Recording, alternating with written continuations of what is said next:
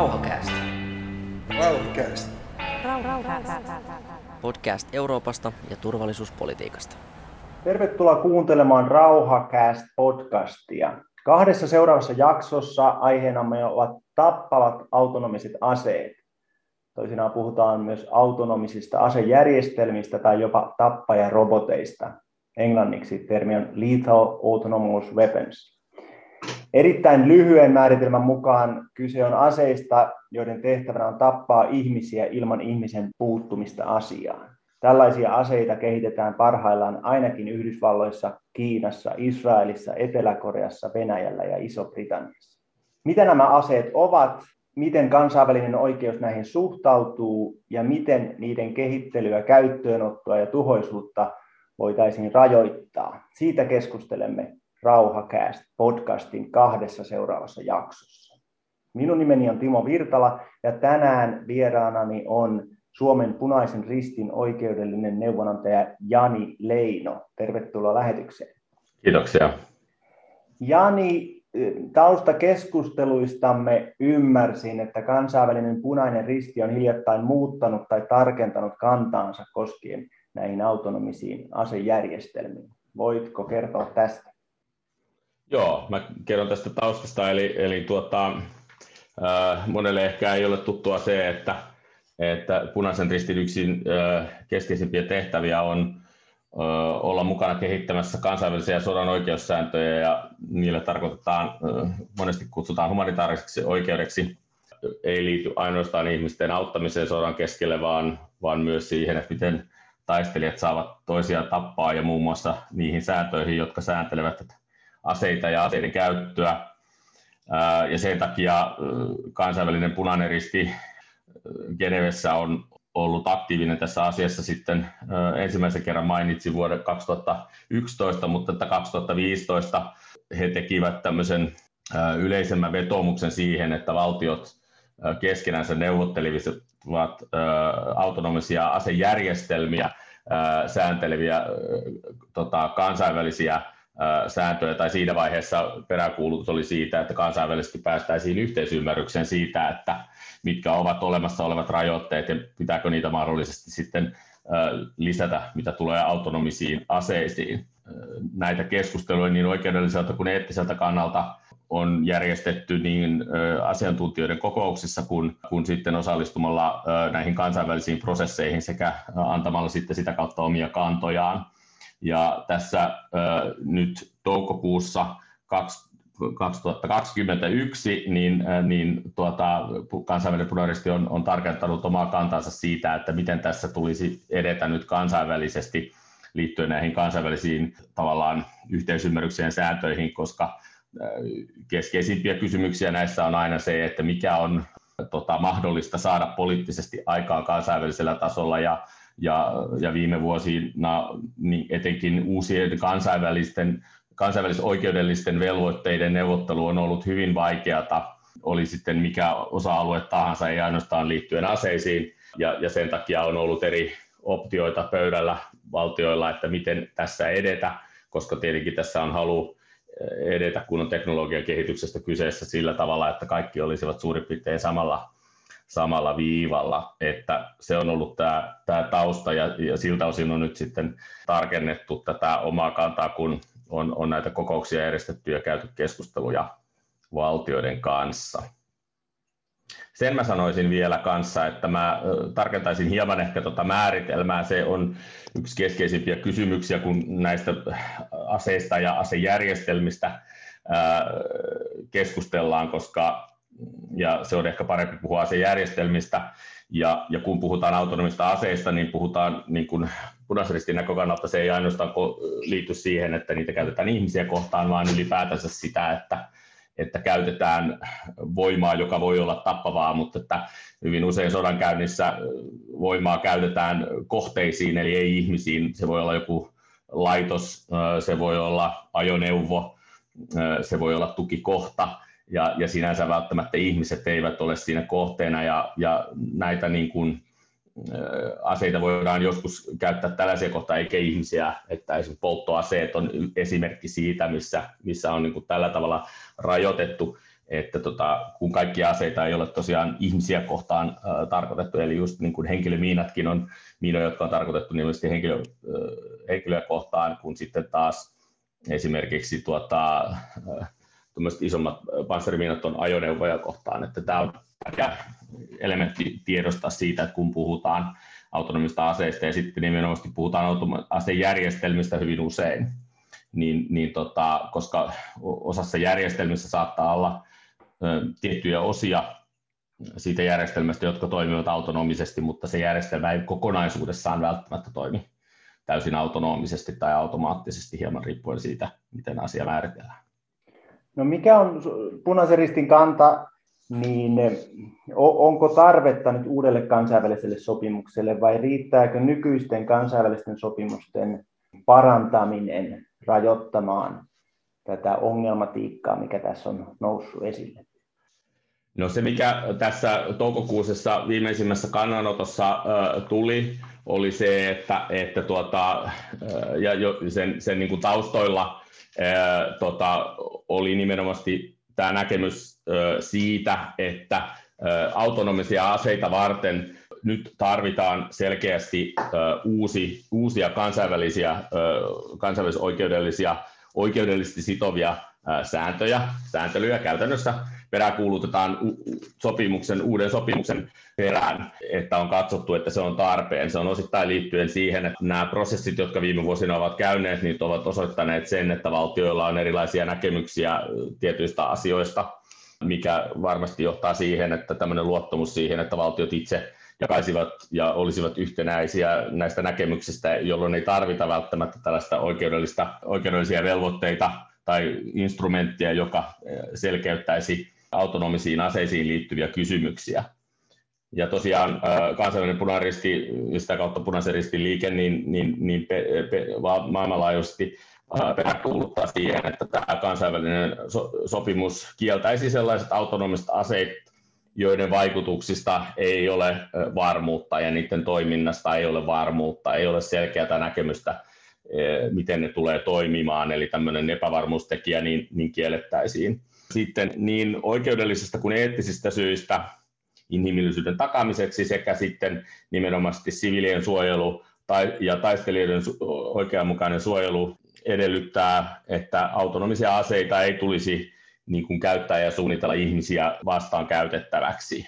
Tämä on toinen elementti, joka siinä tulisi olla. Kolmas elementti, mitä peräänkuulutetaan, on se, että sellaiset aseet, jotka nyt ei tulisi kiellettyjen listalle tässä näiden niin sopimuksen piirissä, niin autonomisten asejärjestelmien suunnittelua ja käyttöä tulisi säädellä sillä tavalla, että siellä määritellään esimerkiksi, että ne kohteet, joihin sallittuja aseita saa käyttää, se, millä tavalla niiden käyttöaikaa, kestoa ja sekä sitten aluetta, toimialuetta maantieteellisesti rajoitetaan, että niitä ei käytettäisi alueilla, missä on, on siviilejä, sekä sitten siinä määriteltäisiin se, että mikä ihmisen rooli tulee olemaan tällaisten asejärjestelmien käytössä. Tässä tosiaan taustalla niin juridiset kuin eettiset kysymykset, että että tavallaan niin kuin, ähm, tämä on se, se lähtökohta ja siltä osin tämä nyt on ollut tähän asti, äh, ei olla otettu kantaa siitä, että edellyttää, edellyttääkö tämmöistä kansainvälistä prosessia, joka johtaisi kansainvälisiin sopimukseen tai oikeudellisesti sitoviin velvoitteisiin, niin, niin, niin tuota, nyt tässä on tultu ulos. Ja siinä niin kuin on ajatuksena myös ollut se, että, että sopimuksessa olisi tarvetta kyllä selkeästi niin kuin, äh, selventää nykyiset äh, kansainvälisen oikeuden säännöt tosiaan, ja, ja, ja sitten kuten mainitsin, niin rajoittaa niiden aseiden suunnittelua ja käyttöä. Ja sitten siltä osin, kun on tarpeen liittyen autonomisiin aseisiin, niin, niin, niin täydentää näitä humanitaarisen oikeuden eli sodan oikeussääntöjä. No verrataanpa tätä nyt sitten kemiallisten ja biologisten aseiden kieltosopimuksiin. Niitä on siis jo 1920-luvulta lähtien tehty. Silloin Genevessä allekirjoitettiin kemiallisten ja bakteriologisten aseiden käyttö ja sitten 70-luvulla laadittiin bioasekonventio, joka kieltää bioaseiden kehittämisen, valmistamisen ja varastoinnin. 90-luvulla, 90-luvun lopussa astui voimaan kemiallisten aseiden kieltosopimus, joka kielsi kemiallisten aseiden valmistuksen, varastoinnin ja käytön. Ja nyt sitten tämän vuoden tammikuussa astui voimaan ydinaseiden kieltosopimus, kun saatiin kokoon 55 valtiota, jotka sen ratifioi. Ja, ja näistä kolmesta aselajista niin tämä, tämä biologisten ja kemiallisten aseiden rajoittamisethan on, on, mitä mieltä olet, Jani Leino, niin toiminut aika hyvin. Ydinaseiden kieltosopimus ei, ei ole paljon ydinasevaltoja hetkauttanut, ja, ja toki on sitten myöskin henkilömiinat kielletty ja, ja rypäleaseet, niin, niin onko kyse nyt samantyyppisestä kielosta kuin tässä, ja, ja miten sä näet, että se, kuinka, kuinka realistista tämä on, Suomen kantahan on, että Suomen hallitus mun ymmärtääkseni hyvinkin selväsanaisesti siellä hallitusohjelmassansa äh, sanoo tukevansa tätä autonomisten asejärjestelmien rajoittamista, mutta sitten nyt tässä kesän alussa ministeri Haavisto eduskunnassa ei pitänyt realistisena tätä autonomisten aseiden kieltosopimusta, eikä sitten näytä sitä olevan tukemassa. Miten sinä, Jani Leino, tämän näet, tai miten Suomen punaisessa ristissä nähdään tämä autonomiset aseiden täyskielto verrattuna näihin aikaisempiin kieltosopimuksiin? No tässä on useampi kysymys, joka on hyvä tiedostaa, sanotaan näin yleisesti ottaen ja punaisen näkökannalta, ja on, tämä on hyvin tärkeä tiedostaa, että näin lähtökohtaisesti voimassa olevat sodan oikeussäännöt sääntelevät ihan tarpeeksi hyvin tänä päivänä sodan käyttäjää ja tappava voimankäyttöä taistelutilanteissa. Se etenkin tiettyjen aseiden kohdalla oli kyse sitten vaikka esimerkiksi rypäleaseet, käytännössä sitten taistelukentältä ja tuolta sota-alueelta on, on ilmennyt, että yrityksistä huolimatta niin niiden käyttö ö, kerta toisensa jälkeen johtavat ensinnäkin merkittäviin humanitaarisiin seurauksiin, joissa hyvin usein myös liittyy näiden sodan oikeussääntöjen loukkaukset. Ja tiettyjen aseiden kohdalla sitten ollaan katsottu tarpeelliseksi, että koska nyt tavallaan näitä aseita, rypälease on eri, erinomainen esimerkki, että kun näitä aseita nyt niin kuin ei käytännössä pystytä niin kuin käyttämään sillä tavalla, että, että niin kuin, sodan oikeussääntöjen mukaisesti, niin on katsottu sitten tarpeelliseksi niin kuin kieltää ne, ne sopimukset. Joidenkin aseiden osalta sitten on todettu, että halutaan kieltää tietynlainen ase. Hyvin usein taustalla on itse asiassa nimenomaan nämä voimassa olevat säännöt. Että jos me ajatellaan pöytäkirjaa, joka kieltää pysyvästi sokeuttavien laaseraseiden valmistuksen ja käytön, niin, niin se liittyy siihen, että katsotaan, että pysyvä sokeus ei ole tarpeellista sotatilanteessa ja sitä kautta se on tarpeetonta kärsimystä, joka aiheutuu sen asekäytöstä. Ja tämä tarpeettoman kärsimyksen kielto on olemassa oleva oikeudellinen velvoite, mutta siinä esimerkiksi ollaan haluttu sitten tarkentaa, että niin, että tästä johtuen ja sitten niin kuin tavallaan, että me nyt ollaan yhtä mieltä siitä, että tämä tarkoittaa, että näitä aseita ei missään nimessä saa käyttää. Ja tässä vähän ehkä tietyllä tavalla on osittain sama asia liittyen tähän autonomisiin aseisiin, mutta, mutta tavallaan tämä on nimenomaan taustalla esimerkiksi biologisia ja kemiallisia aseita koskevia, varsinkin nämä viimeisimmät kansainväliset sopimukset, että, että tavallaan siinä ei niinkään ole ollut enää kysymys siitä 90-luvulla, kun ollaan neuvoteltu kemiallisten aseiden sopimusta, että olisiko se sallittua niin kuin tavallaan varsinkaan ihmisiä kohtaan, vaan enemmän kyse on ollut sitten siitä, että miten me varmistetaan, että niitä aseita ei valmisteta, varastoida eikä käytetä ja millä tavalla sitä valvotaan. Että näissä sopimuksissa on hyvin tämmöisiä niin kuin yksityiskohtaisia, että listataan mitkä aineet katsotaan kemiallisiksi aseiksi ja näin. Et hyvin usein asekysymyksissä ja asesopimuksissa nimenomaan tarkennetaan, että mikä on autonominen asejärjestelmä ja näin, että niin kuin tavallaan ja, ja, ja tosiaan sitten niin kuin tämmöinen yleinen kielto niin sitten annetaan niin kuin selkeyttä siihen, että miten sitä valvotaan, ja sitten juuri tämä varastointi, tuhoaminen ja näin, on, on paljon näitä muita kysymyksiä. Autonomiset aseet sinänsä, toisin kuin monet muut aseet, niin, niin, ja asejärjestelmät, niin sillä, siltä osin niin kuin ainakin teoriassa ja on odotettavissa, niin haastaa nykyiset humanitaarisen oikeuden, eli kansainvälisten sodan oikeussääntöjä sääntöjä, ja niiden soveltamista siltä osin, että siinä on potentiaali siitä, että ihminen otetaan kokonaan pois päätöksenteosta. Ja kun ihmisten velvollisuus on nimenomaan soveltaa niitä oikeuksia, niin, niin tavallaan tämä on täysin uusi elementti, jota ei ole esimerkiksi näissä, niin kuin, jos ajatellaan lennokkeja, joita lennetään toiselta puolelta maailmaa, se on kuitenkin ihminen on osa sitä sen tappavan voiman käyttöä. Siinä on muita elementtejä, jotka siihen tulee, mutta näin lähtökohtaisesti siinä ei ole tämmöistä uutta elementtiä, mikä niin kuin, miksi nimenomaisesti kun tämä teknologia kehittyy ja sitä kehitetään todella kovaa vauhtia, miksi on, on kansainvälinen punaristi on katsonut, että nyt tarvitaan tällainen kansainvälisesti niin kuin, sitovat säännöt. Ja tässä nimenomaisesti lähtökohta on niin oikeudellinen, eettinen kuin humanitaarinen, ja, ja tavallaan siinä niin kuin on katsottu, että nämä ovat tarpeellisia. Se on sitten erillinen kysymys, onko se poliittisesti realistista, että valtiot pääsevät siihen niin kuin yhteisymmärrykseen vai ei, mutta tavallaan se poliittisen realiteetti ei kuitenkaan ole sellainen elementti, jota, jota tulisi niin kuin, olla osa sitä arviointia, että katsotaanko me, että onko tällaiset kansainvälisoikeudelliset säännöt tarpeellisia tässä tilanteessa vai ei. Ja, ja se on nyt tavallaan tietyllä tavalla sen pitkän harkinnan pohdinnan seurauksena, kun on ilmennyt valtioiden kantaa sekä tämä tilanne näiden asejärjestelmien osalta, niin, niin siksi ollaan tultu siihen lähtökohtaan, että kyllä nämä tarvitsevat säännöt sekä sitten olemassa olevien sääntöjen selkeytys, miltä osin ne, ja millä tavalla esimerkiksi ne soveltuvat ö, autonomisiin aseisiin, puhutaan me sitten itse niiden käytöstä, tai esimerkiksi aseiden laillisuusarvioinnista, että kun Suomikin on velvollinen arvioimaan jokaisen asehankinnan kansainvälisoikeudellista laillisuutta,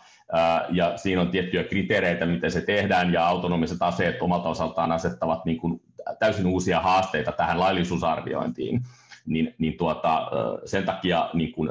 tämä on merkittävä, merkittävä asia juuri se, että, että myöskään ei haluta sitä tilannetta, että sitten näihin asioihin puututaan siinä vaiheessa, kun on tavallaan myöhäistä, kun teknologia on mennyt eteenpäin ja, ja, ja tota, silloin voi olla entistä vaikeampikin saada päästä yhteisymmärrykseen näistä, että, että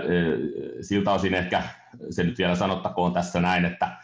että ehkä ne haasteet on, on sillä tavalla eri kuin biologisten ja kemiallisten aseiden sopimusten kohdalla, jossa selkeästi se tavallaan hyvin usein se ja mä riipputan, neuvottelemmeko, puhummeko 1920-luvusta vai puhutaanko 1990-luvusta, että, että silloin 90-luvulla, kun kemiallisten aseiden käyttö tosiaan se sopimus neuvoteltiin, niin en kyllä usko, että yksikään valtio on silloin sanonut, että kemiallisten aseiden käyttö sotatilanteessa ihmisiä vastaan olisi sallittua, vaan siinä oli niin kuin, enemmän kyse niin kuin jostain muusta, ja osittain tämäkin on ollut ydinasekieltosopimuksenkin taustalla useimpien valtioiden näkökannalta, mutta, mutta tota, että näissä autonomisissa aseissa sitten on tämä, tämä pää, niin kuin tavallaan tämä tekoäly, koneen rooli versus ihmisen rooli, mikä on, on se niin kuin täysin uusi elementti tässä aseiden käytössä sotatilanteessa, joka, jota ei ole niin kuin aiemmin ollut, mikä niin kuin edellyttää siihen, että, että näitä asioita niin kuin säännellään. Toi oli hy- hyvä huomio tästä realistisuudesta ja, ja voi, voi pohtia, että nämä mainitut viisi sopimusta, niin, niin onko niistä yksikään ollut poliittisesti realistinen silloin, kun niitä alettiin ajamaan, mutta nä, näin ne vaan ovat menneet läpi ja astuneet voimaan. Sen sanottakoon, että osassa sopimuksessa on ollut kyse siitä, että on ollut yhteisymmärrys siitä, että ei haluta kehittää tiettyä teknologiaa, ja toisissa on ollut siitä, että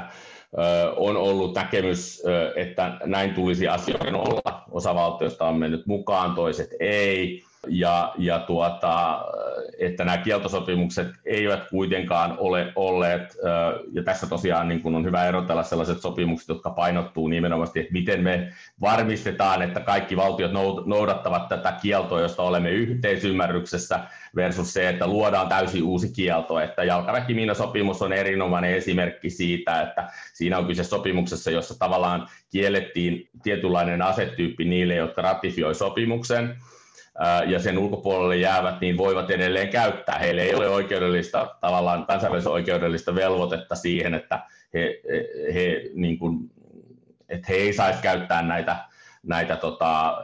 miinoja ja, ja sama on rypäleaseet, että kun rypäleaseet kiellettiin, niin, niin, niin tavallaan siinä päätettiin, että näitä aseita joita teoriassa kyllä voidaan käyttää sodan oikeussääntöjen mukaisesti, jotka sellaisenaan eivät ole kiellettyjä, niin tulevat kielletyiksi niille valtioille, jotka ratifioivat sen sopimuksen. Et, et siinä niin kuin on, on siinä mielessä vähän niin kuin kahdesta eri, erilaista nämä sopimukset on, on eri taustaa ja sillä tavalla myös on, on, on erilaisia tavallaan se, miten asiat menevät eteenpäin, niin se, se riippuu monesta asiasta sitten näissä, että ihan, ihan yksiselitteinen kaava se ei aina ole, mutta hyvin usein, harvoin, tietääkseni ei ole yhtään sopimusta, jossa, johon kaikki olisivat välittömästi liittyneet, niin kuin ei kaikki valtiot ole kieltäneet näitä sokeuttavia laaseraseitakaan, vaikka moni voisi sanoa, että se semmoinen kielto on jo olemassa kansallisen tapaoikeuden näkökannalta, koska se on tarpeetonta kärsimystä, mutta juuri jotta siitä ei olisi epäselvyyttä, niin, niin sen takia on aikoinaan muun muassa se neuvoteltu tämä pöytäkirja. Avaatko mutta sen, sen, hyväksyntä oli, sen, sen hyväksyntä oli vähän helpompi ymmärtääkseni, että koska ne eivät olleet ihan keskeisessä roolissa ja siihen mahdollisesti oli potentiaalia, mutta, mutta sen sopimuksella sitten niin kuin, tavallaan se teknologia jätettiin pois. Ja sama koskee nyt ehkä rypäleaseita tietyllä tavalla, että on ohjattu sitten sen sopimuksen myötä, niin, niin asevalmistajat ovat sitten kehittäneet asejärjestelmiä niin, että ne eivät päädy sille tota, kiellettyjen aseiden listalle tämän rypäleasesopimuksen näkökannalta. Ja se on, se on ehkä tämmöinen elementti, mä sanon vielä sen, joka liittyy nimenomaan autonomisiin aseisiin, joka on hyvä huomioida se, että, että tuota, vaikka näin lähtökohtaisesti aina katsotaan, no mitkä valtiot näihin liittyvät, niin jos saadaan tietynlainen kriittinen massa kasaan, niin silloin se saattaa muuttaa sitä tilannetta niin, että se aseteknologia ei välttämättä ole enää käytettävissä. Ja nimenomaan rypäleaseiden kohdalla kävi näin se muutti sen tilanteen poliittisesti, että esimerkiksi vaikka Suomi ei ole ratifioinut, niin Suomi on tehnyt päätöksen, että me emme hanki lisää rypäleaseita, me emme käytä niitä tietyissä tilanteissa, mutta sen lisäksi se ymmärtääkseni se on käytännössä vaikuttanut rypäleaseiden maailmanmarkkinoihin, että tavallaan nyt sitä teknologiaa voidaan hankkia vain tietyistä maista, jotka eivät nyt välttämättä ole ehkä niin kuin sellaisia, kenen kanssa halutaan tehdä asekauppoja. Ja siltä osin se sopimus vaikuttaa myös sellaisiin valtioihin, jotka eivät ole sitä ratifioineet. Ja tämä on niin kuin hyvä huomioida siinä, että että, että jos, jos sopimuksella saadaan niin kuin merkittävästi vaikutetaan niin kuin johonkin niin sanotusti maailmanmarkkinatilanteeseen, niin silloin sillä on, on myös vaikutusta niihin, jotka eivät ole siinä, siinä mukana. Toki on isojen maiden kohdalla, niin, jotka käyvät, joilla on oma aseteollisuus, niin, niin välttämättä siihen ei, niihin ei vaikuteta sitten samalla tavalla. Voitko avata tuota termiä tapaoikeus, jota sä käytit? Sä aikaisemmassa yhteydessä kerroit, että se tarkoittaa sitä, että esimerkiksi kemialliset aseet on kielletty myös niiltä mailta, jotka ei ole sitä sopimusta allekirjoittaneet. Miten, miten se näin toimii? Joo, pauttanut tässä juristi puhuu omiaan ja olettaa, että ihmiset ymmärtää. Eli, eli tuota, kuten kaikki tietää, niin, niin kansainvälisessä oikeudessa ja kansainvälisellä areenoilla meillä ei ole mitään maailman eduskuntaa, joka hyväksyy lakia ja kaikki lait ja meillä ei ole mitään perustuslakia maapallolle kaikkien valtioille, vaan, vaan kun puhutaan kansainvälisestä oikeudesta, niin näin yleensä lähtökohtaisesti ihmiset hän mieltävät, että on kansainvälisiä sopimuksia, joissa on kirjoitettu oikeudellisia velvoitteita, ja ne, jotka, ne valtiot, jotka ratifioivat nämä sopimukset, eli hyväksyy ne,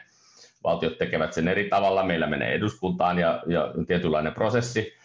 jolloin oikeudellisesti sitoudutaan näihin velvoitteisiin, jotka on kirjattu näissä sopimuksissa, niin sitä kautta pystytään niin kuin katsomaan, että mitkä ovat nämä velvoitteet. Sitten on eri on EU-oikeutta ja muuta, ja on myös erilaisia tapoja hyväksyä. Tuota, YK on turvallisuusneuvosto voi tietyn prosessin myötä hyväksyä päätöksiä, jolloin esimerkiksi vaikka Suomi ei ole omaa suostumustaan antanut kyseiselle velvoitteelle, niin on velvollinen noudattamaan niitä. Et esimerkiksi syyskuun 11. päivän jälkeen niin turvaneuvosto on hyväksynyt useita päätöslauselmia, joissa on velvoitettu kaikkia maita teke, ryhtymään tiettyihin toimiin terrorismin vastaisessa toiminnassa, ja nämä on kansainvälisoikeudellisesti sitovia velvoitteita, sen takia, että YK on turvaneuvosto on hyväksynyt ne tietyllä tavalla. Mutta tätä kokonaisuutta sitten täydentää niin sanottu tapaoikeus, ja sillä tar- tarkoitetaan yksinkertaisesti sitä, että valtiot ovat johdonmukaisesti enemmän tai vähemmän toimineet tietyllä tavalla ja tehneet niin, koska kokevat, että siihen liittyy joku tietty oikeudellinen velvoite. Otetaan esimerkiksi kidutuksen kielto, on erinomainen esimerkki tapaoikeuden säännöstä, että voi olla valtio, joka ei ole allekirjoittanut tai ratifioinut esimerkiksi YK on kidutuksen vastaista sopimusta, jossa kielletään viranomaisten toimesta tapahtuva kidutus niin sodassa kuin sodan ulkopuolella, mutta valtioita, jotka eivät tähän sopimukseen tavallaan kuulu, niin ei, se ei ole niin, että he, on, he, ovat, he saavat, niin kuin he viranomaiset saa syyllistyä kidutukseen, vaan kidutus tekona on sellainen, että niin sanottu tapaoikeus, valtiot ovat johdonmukaisesti lainsäädännössään kieltäneet sitä ja puhuneet siitä, että tämä tulee kieltoon, ja yksikään valtio ymmärtääkseni ei ole avoimesti puhunut sitä, että tulee saada kiduttaa. Että se on eri asia, että, että kuka määrittelee minkälaisen teon kidutukseksi ja mikä ei, mutta yksikään ei, tämän kidutuksen puolesta puhujaa ei ole, ja sen myötä voidaan sanoa, että tämä on tapaoikeuden sääntö. Ja riippumatta siitä ei tarvitse liittyä mihinkään sopimukseen tai muuhun. Ja sodan oikeussääntöjen puolella on, on ö, useimmat ö, säännöt on, on, on kirjattu sopimuksiin, mutta monesti esimerkiksi ne on kirjattu sellaisiin sopimuksiin, jotka soveltuu vain valtioiden välisiin sotiin. Ja näin ollen esimerkiksi sisällissodissa niin, niin ei ole sopimusta, joka sääntelisi esimerkiksi tietyn, tietynlaisen toiminnan osalta, mutta se tapaoikeuden kautta on kielletty. On todettu, että yksikään valtio ei voi niin kuin laajenevat luodit sodassa, sisällissodassa niiden käyttö, niin se on tapaoikeuden kautta kiellettyä ja, ja, ja näin, niin, niin tuota, esimerkiksi tämä nimenomaan kemiallisten aseiden käyttö niin kuin taistelutilanteissa niin on, ta, on ollut tapaoikeuden myötä myös kielletty ihan siis sen takia, että, että tämä 20-luvulla neuvoteltu kaasuprotokolla on, on aikoinaan ollut niin hyväksytty ja sitten se on perustavanlaatuisesti kieltää sellaisen aseiden käyttö, jotka ovat umpimähkäisiä ja ei voida kohdistaa tiettyyn kohteeseen ja ja näin, mutta tämä on tämä ero siinä ta, niin kuin tapaoikeudessa, että se ei tarvitse mitään nimeä laittaa paperiin, se soveltuu, mutta se on hieman epämääräinen, mutta se perustuu siihen, että miten valtiot ovat toimineet ja siihen, että valtiot ovat sitten sanoneet, että me ollaan toimittu näin sen takia, että me koke, koemme, että tähän liittyy niin kuin, oikeudellinen velvoite, ei niinkään, että me teemme sen takia, että olemme hyviä valtioita. Siviilien surmaaminen on kielletty humanitaarisessa kansainvälisessä oikeudessa ja, ja varmaan tässä tapa-oikeudessa epäilemättä. Ja sä mainitsit aseet, jotka summittaisesti tappavat ihmisiä. Niin jos ajatellaan suurimpia ydinaseita, niin miten on mahdollista, että ne, ne on laillisia, kun eihän niitä voi käyttää muuta kuin sillä tavalla, että ne tappavat summittaisesti siviilejä? No se äh, aikoinaan, kun tästä on kansainvälisessä äh, tota, tuomioistuimessa, jossa siis valtiot edustat YK on, on, on siitä annettu neuvonantava kanta, niin käy, käytiin aikoinaan tota, keskustelua. Siellä on argumentoitu, että teoriassa ydinaseita voidaan tietyissä tilanteissa rajoitetusti käyttää niin kuin teoriassa laillisesti, mutta tämä osittain se liittyy tähän ilmaisuun, että siviilien surmaaminen, se on tavallaan, että hyökkäyksen kohdistaminen siviileihin, siviilikohteita ja siviilejä, jotka eivät osallistu taisteluihin, tämä nyt on vielä tärkeä tarkennus, niin, niin on sotarikos, että tavallaan että jos halutaan nimenomaan tappaa se lapsi, joka pelaa jalkapalloa, niin se on kyllä silloin sotarikos. Lapsi sotilas, joka yrittää ampua, joka on muuten siviili, niin hän ei ole enää, enää suojeltu. Ja sitten on erikseen vielä nimenomaan se problematiikka, että lapsi, joka pelaa jalkapalloa hyvin merkittävästi, sotilaasti merkittävän sotilastukikohdan vieressä ja kuolee siinä, että kohdistetaan isku siihen sotilaskohteeseen, ei välttämättä ole sotarikos, vaan se on hyväksytty, että sodankäynnissä siviilikohteisiin ja siviileihin kohdistuu ja he joutuvat kärsimään siitä, että, että tietyissä tilanteissa kohdistetaan sotilaallista voimaa sotilaskohteisiin, laillisiin kohteisiin, mutta se on eri asia kuin se, että päätetään, että nyt me tähdätään ja halutaan tappaa tuo lapsi, koska se on se, se, se merkittävä asia. Palataan näihin autonomisiin asejärjestelmiin. Ja nyt kun kansainvälinen punainen risti on tämmöisen kannan ottanut, niin Miten Suomessa sitten, Suomen punainen risti, painostaako se, liittyykö se rauhanjärjestöjen kanssa painostamaan Suomen hallitusta